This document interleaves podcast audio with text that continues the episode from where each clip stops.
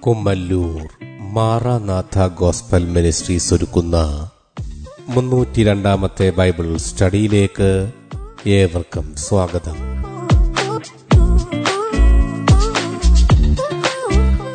ശിഷ്യത്വം എന്ന വിഷയത്തിന്റെ ഇരുന്നൂറ്റി പന്ത്രണ്ടാം ഭാഗത്തെ ആസ്പദമാക്കി ശിഷ്യത്വത്തിന്റെ അടിസ്ഥാനം എന്ന വിഷയത്തിന്റെ നാൽപ്പത്തിയഞ്ചാം ഭാഗമാണ് നിങ്ങൾ കേൾക്കുവാൻ പോകുന്നത്.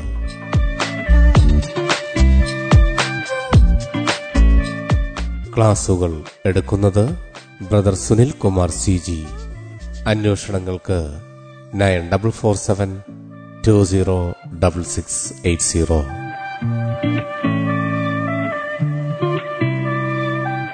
ഈ ക്ലാസുകളുടെ വീഡിയോ യൂട്യൂബിലും ലഭ്യമാണ്. Amen T V network Trivandrum Kerala. Triple nine five nine seven five nine eight zero. ദൈവത്തിന്റെ അതീധന്യമായ നാമം വാഴ്ത്തപ്പെടുമാറാകട്ടെ. ശിഷ്യത്വത്തിന്റെ അടിസ്ഥാനം എന്ന വിഷയത്തോടുള്ള ബന്ധത്തിൽ പിതാവ് ആകർഷിച്ചിട്ടല്ലാതെ ആർക്കും യേശുക്രിസ്തുവിന്റെ അടുത്തേക്ക് വരാൻ കഴിയുകയില്ല. ആ വിഷയമാണ് ഇവിടെ ചിന്തിക്കുവാൻ കർത്താവിൽ നമ്മൾ ആഗ്രഹിക്കുന്നത്.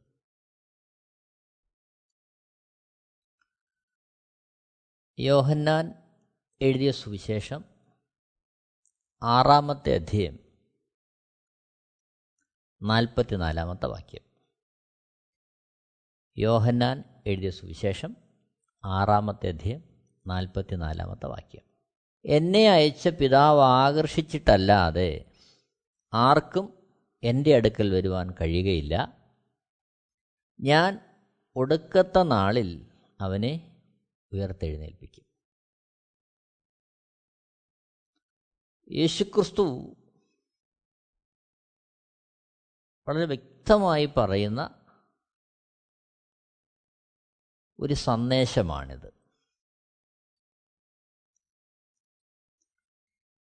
ഇവിടെ കാണുന്നത് പിതാവിന്റെ ആകർഷണം കൂടാതെ ആർക്കും യേശുവിന്റെ അടുക്കൽ വരാൻ കഴിയുകയില്ല. ഇവിടെ നമ്മൾ ശ്രദ്ധിക്കേണ്ടുന്ന വളരെ പ്രധാനമായ ഒരു വസ്തുത.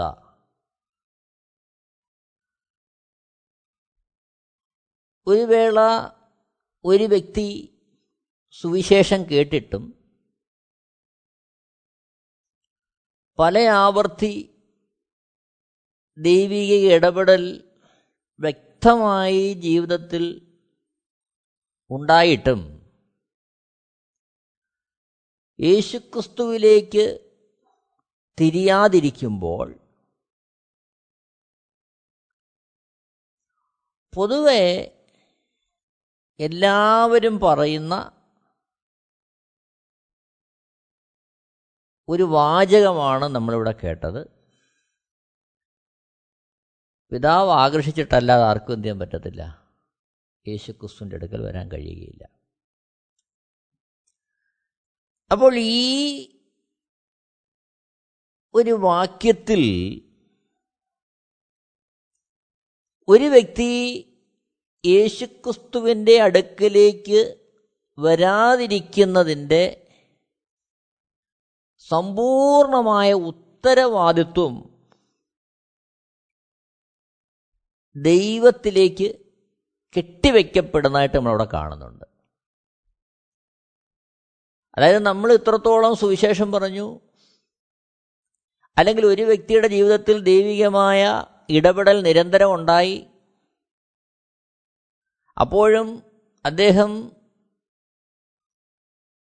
മാനസാന്തരപ്പെട്ട് ദൈവത്തിലേക്ക് തിരിയുന്നില്ലെങ്കിൽ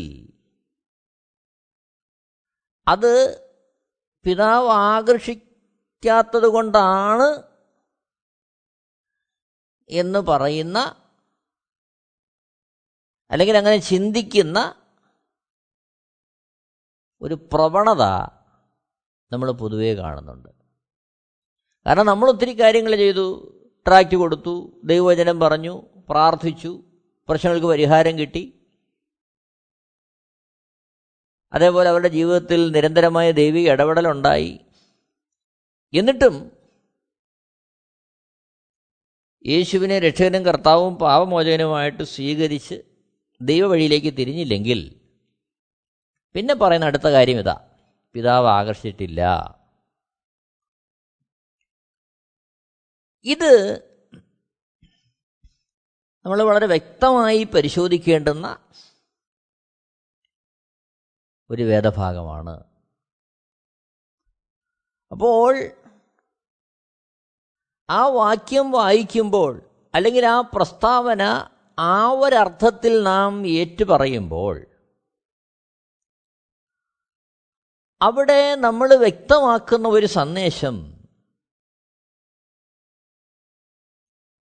പിതാവ് ചിലരെ ആകർഷിക്കുന്നു ചിലരെ ആകർഷിക്കുന്നില്ല. ആകർഷിക്കുന്നവർ യേശുവിന്റെ അടുത്ത് വരും.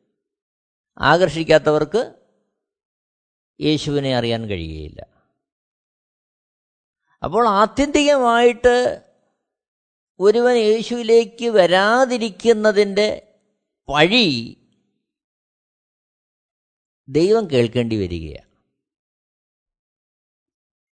എന്നാൽ യേശുക്രിസ്തു അവിടെ ഉദ്ദേശിക്കുന്നത് അതാണോ എന്ന് നാം ഒന്ന് പരിശോധിക്കേണ്ടത് വളരെ ആവശ്യമാണ്. യോഹന്നാൻ എഴുതിയ സുവിശേഷം ആറാമത്തെ അധ്യയം മുപ്പത്തിയേഴ് മുതൽ അറുപത്തി അഞ്ച് വരെയുള്ള വാക്യങ്ങൾ വായിക്കുമ്പോൾ യോഹന്നാൻ എഴുതിയ സുവിശേഷം ആറാമത്തെ അധ്യയം മുപ്പത്തി ഏഴ് മുതൽ അറുപത്തി അഞ്ച് വരെയുള്ള വാക്യങ്ങൾ. മുപ്പത്തിയേഴാമത്തെ വാക്യം.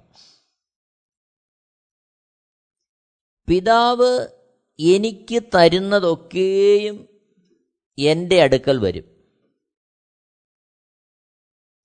എന്റെ അടുക്കൽ വരുന്നവനെ ഞാൻ ഒരു നാളും തള്ളിക്കളകയില്ല നാൽപ്പത്തിനാലാമത്തെ വാക്യം.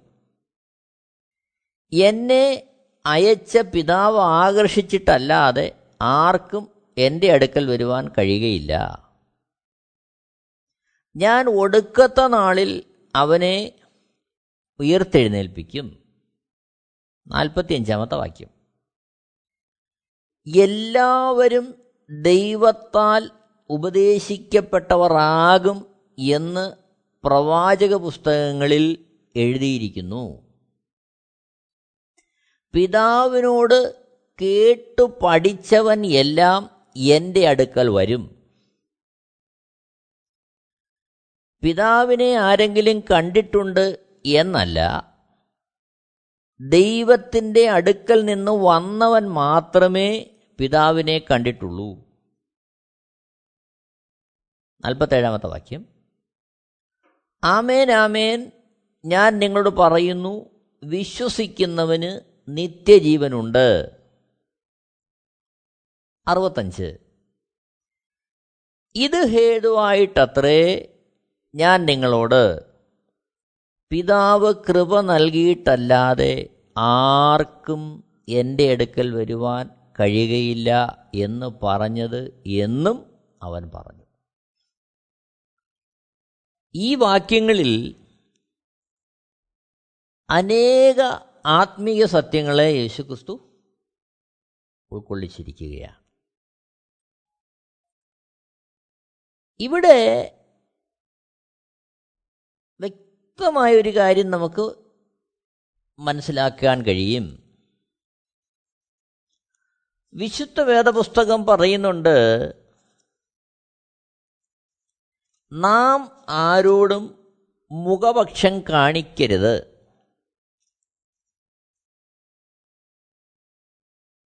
കാരണം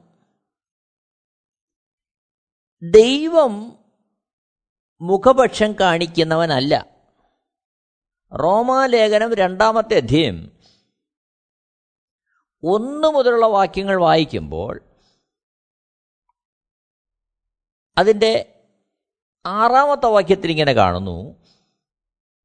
അവൻ ഓരോരുത്തന് അവൻ അവന്റെ പ്രവൃത്തിക്ക് തക്ക പകരം ചെയ്യും. ഒന്നുകൂടി പറയുന്നു. റോമർ രണ്ടിന്റെ ആറ്. അവൻ ഓരോരുത്തന് അവൻ അവന്റെ പ്രവൃത്തിക്ക് തക്ക പകരം ചെയ്യും ദൈവത്തെക്കുറിച്ച് പറയുകയാണ്. ഏഴാമത്തെ വാക്യത്തിൽ നല്ല പ്രവൃത്തിക്ക് വേണ്ടുന്ന സ്ഥിരത പൂണ്ട് തേജസ്സും മാനവും അക്ഷയതയും അന്വേഷിക്കുന്നവർക്ക് നിത്യജീവനും. ശാഠ്യം പൂണ്ട് സത്യം അനുസരിക്കാതെ അനീതി അനുസരിക്കുന്നവർക്ക് കോപവും ക്രോധവും കൊടുക്കും. ഒമ്പതാമത്തെ വാക്യം. തിന്മ പ്രവർത്തിക്കുന്ന ഏതു മനുഷ്യാത്മാവിനും കഷ്ടവും സങ്കടവും ആദ്യം യഹൂദനും പിന്നെ യവനനും വരും. പത്താമത്തെ വാക്യം. നന്മ പ്രവർത്തിക്കുന്ന ഏവനും മഹത്വവും മാനവും സമാധാനവും ആദ്യം യഹൂദനും പിന്നെ യവനനും ലഭിക്കും. പതിനൊന്നാമത്തെ വാക്യം. ദൈവത്തിന്റെ പക്കൽ മുഖപക്ഷം ഇല്ലല്ലോ. അപ്പോൾ ഇവിടെ നമ്മൾ കണ്ടത് വായിച്ചത് നമ്മുടെ ദൈവം മുഖപക്ഷം കാണിക്കുന്ന ദൈവമല്ല. ദൈവത്തിന് ഭൂമിയിലുള്ള ഒരു മനുഷ്യനോടും വേർതിരിവില്ല. ഇത് നമ്മൾ വളരെ വ്യക്തമായിട്ട് മനസ്സിലാക്കണം. യാക്കോബ് എഴുതിയ ലേഖനം രണ്ടാമത്തെ അധ്യയം ഒന്നാമത്തെ വാക്യം.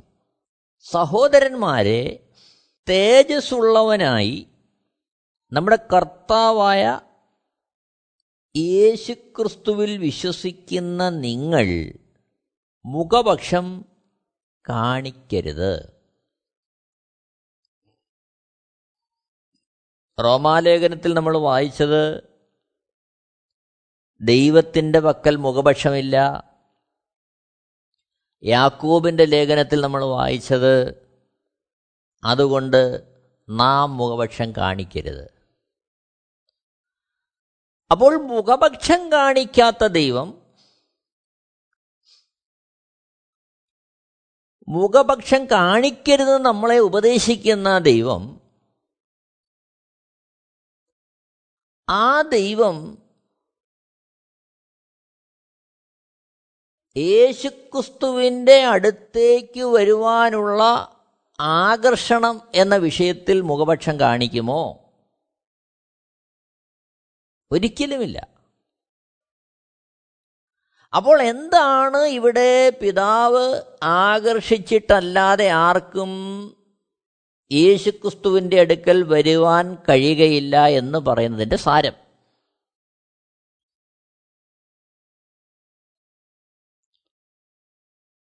അപ്പോൾ എങ്ങനെയാണ് ആ വാക്യം പ്രായോഗികമാകുന്നത്?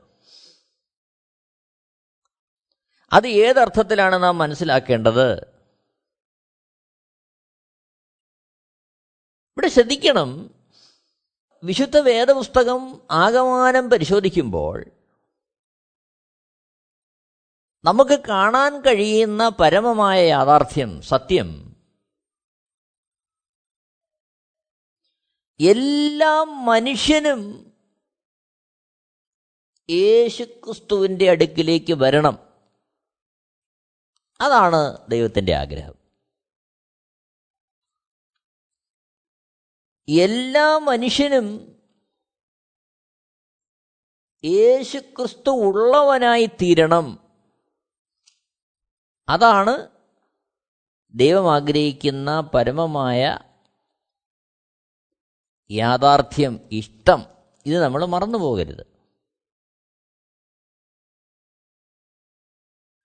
അപ്പോൾ ഈ യാഥാർത്ഥ്യത്തെ ഹൃദയത്തിൽ കരുതി വേണം നാം നമ്മുടെ ക്രിസ്ത്യ ജീവിതം മുമ്പോട്ട് നയിക്കാൻ.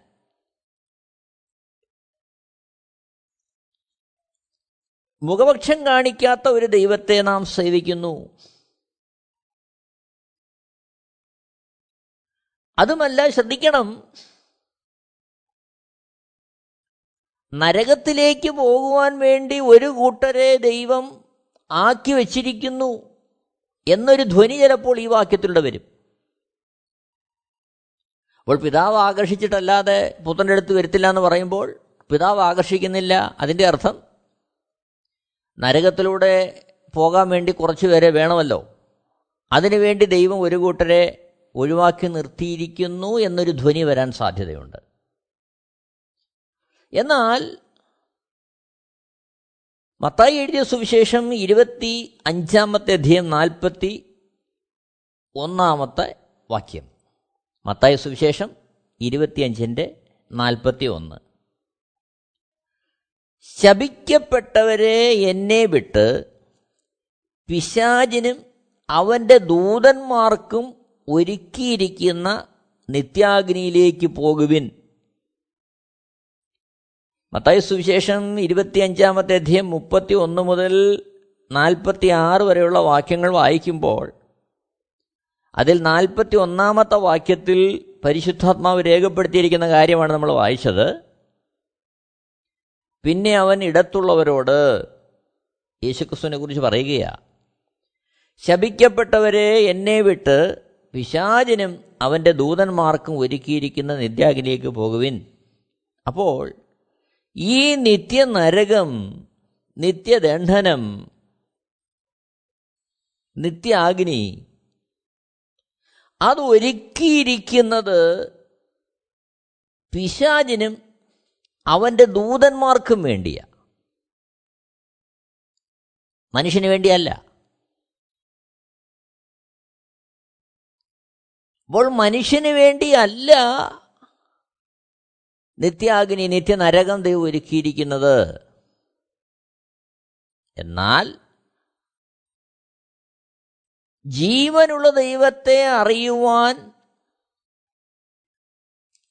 സൃഷ്ടാവായ ദൈവത്തെ തിരിച്ചറിഞ്ഞ് അവിടുത്തെ വഴികളെ അനുഗമിച്ച്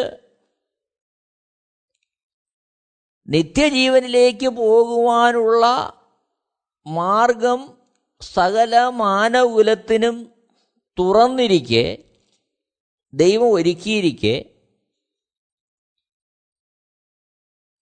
ആ സത്യം തിരിച്ചറിഞ്ഞ് അതിലേക്ക് ചുവട് വയ്ക്കാതെ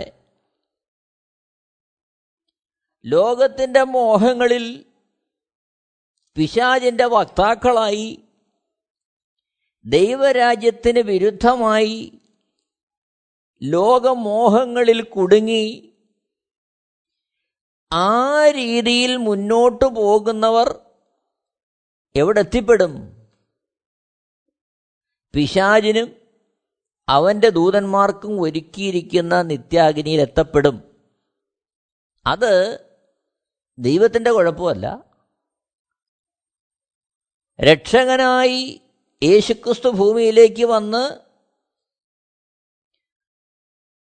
രക്ഷയുടെ വഴി തുറന്നിരിക്കെ അതറിയായിക നിമിത്തം നാശത്തിന്റെ വഴി അവർ സ്വയമായി തിരഞ്ഞെടുക്കുന്നത് കൊണ്ടാണ് ആ രീതിയിൽ ഒരവസ്ഥ ഒരു മനുഷ്യന് ഉണ്ടാകുന്നത്. അല്ലാതെ എന്തായിരുന്നാലും നരകമുണ്ട്. അവിടെയും കുറച്ച് പേരെ വേണമല്ലോ. എന്ന് കരുതി ഒരു കൂട്ടത്തെ ആകർഷിക്കാതെ ദൈവം വിടുന്നില്ല. ഇത് നമ്മൾ വളരെ വ്യക്തമായിട്ട് നമ്മൾ മനസ്സിലാക്കണം. അപ്പോൾ എന്താണ് ഈ ആകർഷണം എന്ന് പറയുമ്പോൾ നടക്കേണ്ടത്?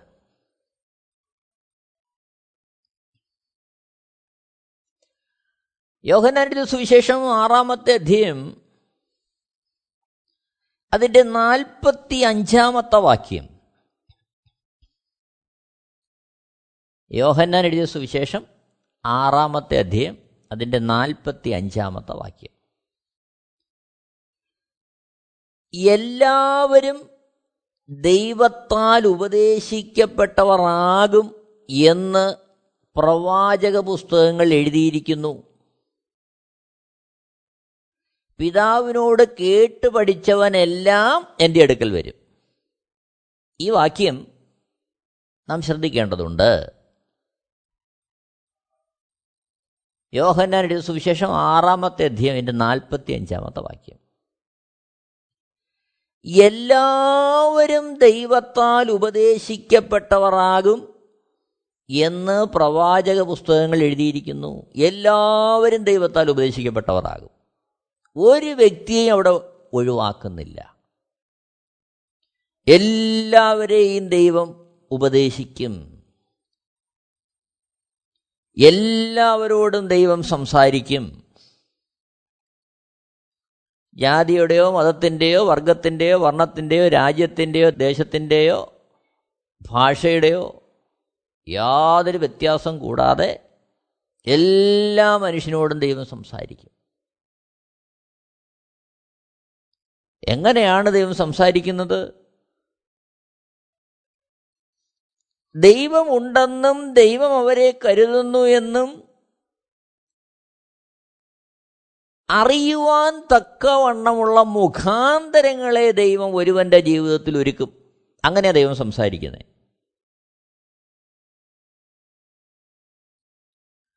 യോഹന്നാൻ എഴുതിയ സുവിശേഷം പതിനാറാമത്തെ അധ്യയം അതിന്റെ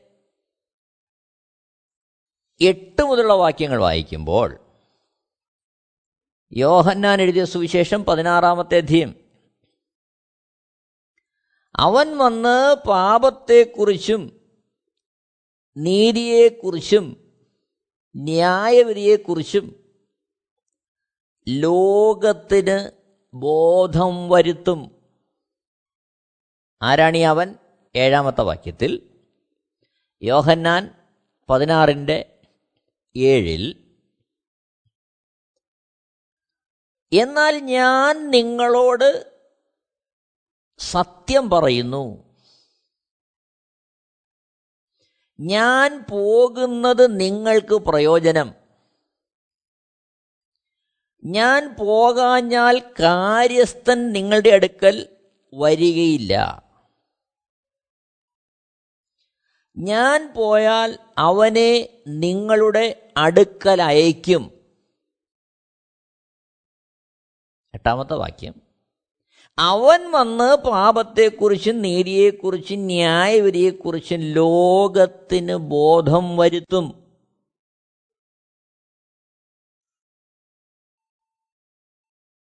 ശ്രദ്ധിക്കണേ.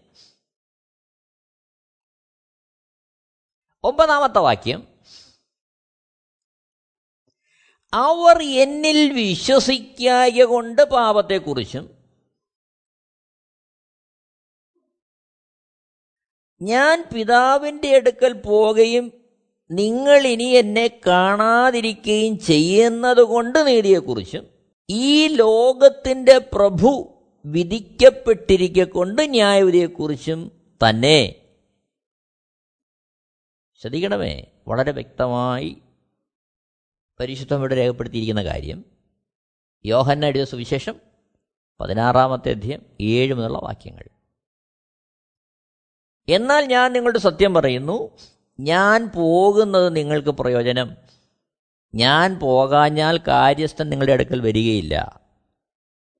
ഞാൻ പോയാൽ അവനെ നിങ്ങളുടെ അടുക്കൽ അയക്കും എന്തിനാണ് നിങ്ങളുടെ അടുക്കൽ അയക്കുന്നത്? അവൻ വന്ന് പാപത്തെക്കുറിച്ചും നീതിയെക്കുറിച്ചും ന്യായവിധിയെക്കുറിച്ചും ലോകത്തിന് ബോധം വരുത്തും. അപ്പോൾ ഞാനും നിങ്ങളും ഉൾപ്പെടുന്ന ഈ ലോകം മാനവകുലം മാനകുലത്തിനാകമാനം ഒരു വ്യത്യാസവും കൂടാതെ സകല മനുഷ്യർക്കും പാപത്തെക്കുറിച്ചും നീതിയെക്കുറിച്ചും ന്യായവിധിയെക്കുറിച്ചും ബോധ്യം വരുത്തുന്നതിനാണ് പരിശുദ്ധാത്മാവെന്ന കാര്യസ്ഥനെ അയക്കുന്നത്. അപ്പോൾ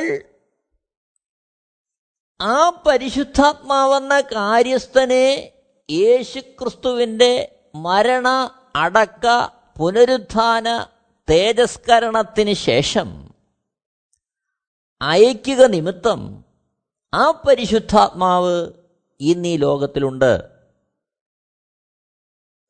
ആ പരിശുദ്ധാത്മാവ് ഓരോ വ്യക്തികളെയും പാപത്തെക്കുറിച്ചും നീതിയെക്കുറിച്ചും ന്യായവിധിയെക്കുറിച്ചും ബോധം വരുത്തുന്നുണ്ട്. ലോകത്ത് പ്രത്യക്ഷമായി ഒരു മനുഷ്യനും നേരിട്ട് ഒരു വ്യക്തിയോട് ഉപദേശിക്കാൻ സാഹചര്യം കിട്ടുന്നില്ല എന്ന് വന്നാലും അവൻ ഒഴിവില്ല. കാരണം അവന്റെ മനസാക്ഷിയിൽ അവനോട് ഇടപെടുന്ന അവനോട് സംസാരിക്കുവാൻ പ്രാപ്തിയുള്ള പരിശുദ്ധാത്മാവെന്ന കാര്യസ്ഥനെ ദൈവം ഇന്ന് ഭൂമിയിലേക്ക് അയച്ചിരിക്കുകയാണ്. ആ കാര്യസ്ഥൻ ഈ ഭൂമിയിലുണ്ട്. അപ്പോൾ ഈ കാര്യസ്ഥൻ ഓരോ വ്യക്തികളോട് എന്ത് ചെയ്യുന്നു? ഇടപെടുന്നു. യോഹനടിയ സുവിശേഷം ആറിന്റെ നാൽപ്പത്തഞ്ച്. എല്ലാവരും ദൈവത്താൽ ഉപദേശിക്കപ്പെട്ടവർ ആകും എന്ന് പ്രവാച പുസ്തകങ്ങൾ എഴുതിയിരിക്കുന്നു. അതിന്റെ നിവൃത്തി അവിടെ. എല്ലാവരും പിതാവിനാൽ ഉപദേശിക്കപ്പെടുന്നവർ. കാരണം പരിശുദ്ധാത്മാവെന്ന കാര്യസ്ഥൻ അവരുടെ മനസാക്ഷിയോട് സംസാരിക്കുന്നു. ഇത് വ്യക്തിപരമായി ഓരോ വ്യക്തികൾക്കും തിരിച്ചറിയാൻ കഴിയും. ദൈവത്തിന്റെ ഹിതത്തിന് വിരോധമായ ദൈവത്തിന്റെ ഇഷ്ടത്തിന് വിരോധമായ ഒരു വഴിയിലേക്ക് ഒരു മനുഷ്യൻ നീങ്ങുമ്പോൾ അവിടെ ജാതിയോ മതമോ വർഗമോ വർണമോ ഒന്നും വ്യത്യാസമല്ല. ഒരു മനുഷ്യൻ തിരിയുമ്പോൾ കാരണം ദൈവത്തിന് മതമില്ല. ദൈവം സൃഷ്ടാവാണ്. അഖിലാണ്ടത്തെ ചമച്ചവൻ മനുഷ്യനെ സൃഷ്ടിച്ചവൻ എന്നെ നിങ്ങളെ ഉരുവാക്കിയവൻ. അവിടത്തേക്ക് മതമില്ല. അപ്പോൾ മതത്തിന്റെ വ്യത്യാസമോ ഭാഷയുടെ വർഗത്തിന്റെ ഒന്നും വ്യത്യാസമോ ദൈവത്തിനില്ലാത്തതുകൊണ്ട് അവിടുന്ന് സകല മനുഷ്യനോടും അവിടുത്തെ ആത്മാവിനാൽ ഇടപെടും. അപ്പോൾ ദൈവമാണ് ഇടപെട്ടതെന്ന് അറിയുമ്പോൾ അവൻ എന്ത് ചെയ്യണം? ദൈവത്തിന്റെ അടുക്കലേക്ക് വരണം. ആ ദൈവത്തിന്റെ അടുക്കലേക്ക് വരുന്നവനെ ആണ് യേശുക്രിസ്തുവിന്റെ അടുക്കലേക്ക് പരിശുദ്ധാത്മാവ് നയിക്കുന്നത്. എന്നെ കേൾക്കുന്ന പ്രിയരെ അപ്പോൾ പിതാവ് ആകർഷിക്കുക എന്ന് പറയുമ്പോൾ പരിശുദ്ധാത്മാവിന്റെ ഉപദേശം കേട്ട് സൃഷ്ടാവിന്റെ അടുക്കിലേക്ക് തിരിയുന്നവനെ യേശുക്രിസ്തു എന്ന രക്ഷകനെ കാട്ടിക്കൊടുക്കുകയാണ്. അതാണ് ആകർഷണം. ഒരു നിമിഷം നമുക്ക് നമ്മുടെ ജീവിതത്തെ ഒന്ന് സമർപ്പിക്കാം. പിതാവ് ആകർഷിച്ചിട്ടല്ലാതെ ആർക്കും യേശുക്രിസ്തുവിന്റെ അടുക്കൽ വരാൻ കഴിയുകയില്ല എന്നുള്ള വാക്യം ഒരു ഒഴിവ് കഴിവിന്റെ വാക്യമല്ല. മാനകുലത്തിന്റെ അനുസരണക്കേടിനെ സൂചിപ്പിക്കുകയാണത്. ദൈവശബ്ദം കേൾക്കുവാനും ദൈവിക രക്ഷ ഒരുക്കിയിരിക്കുക ആ ദൈവത്തെ അതേ അർത്ഥത്തിൽ അറിയാൻ ആഗ്രഹിക്കാതെ ലോകത്തിന്റെ മോഹങ്ങളിലും ഇഷ്ടങ്ങളിലും ഓടുന്ന മനുഷ്യന്റെ ദയനീയമായ അവസ്ഥ അവിടെ വരച്ചു കാട്ടുകയാണ്. നമുക്ക് യേശുക്രിസ്തുവിൽ ലഭ്യമായിരിക്കുന്ന ആ മഹനീയമായ വാഗ്ദത്തത്തെ നമുക്കൊന്ന് ഓർക്കാം. അവിടുത്തെ സ്നേഹത്തെ നമുക്കൊന്ന് ഓർക്കാം പ്രിയരെ. ഒരു വേള കേട്ട വചനത്തിന്റെ മുമ്പാകെ നമുക്ക് നമ്മളെ തന്നെ സമർപ്പിക്കാം. ദൈവത്തിനായി അധ്വാനിക്കുവാൻ കർത്താവിനെ നിലനിൽക്കുവാൻ നമുക്ക് നമ്മളെ തന്നെ ഒരുക്കാം. എല്ലാവരെയും ദൈവം ധാരാളമായിട്ട് അനുഗ്രഹിക്കട്ടെ. ദൈവനാമം മഹത്വപ്പെടുമാറാകട്ടെ. Amen. Amen T V network Christian internet channel സുവിശേഷീകരണത്തിന്റെ വ്യത്യസ്ത മുഖം തേടിയുള്ള യാത്ര YouTube and Facebook Amen T V network Trivandrum Kerala. ഞങ്ങളുടെ വിലാസം Maranatha gospel ministries Marankuzhi Kummallur P O Kollam. ആറ് ഒൻപത് ഒന്ന് അഞ്ച് ഏഴ് മൂന്ന്. അന്വേഷണങ്ങൾക്ക് nine double four seven two zero double six eight zero.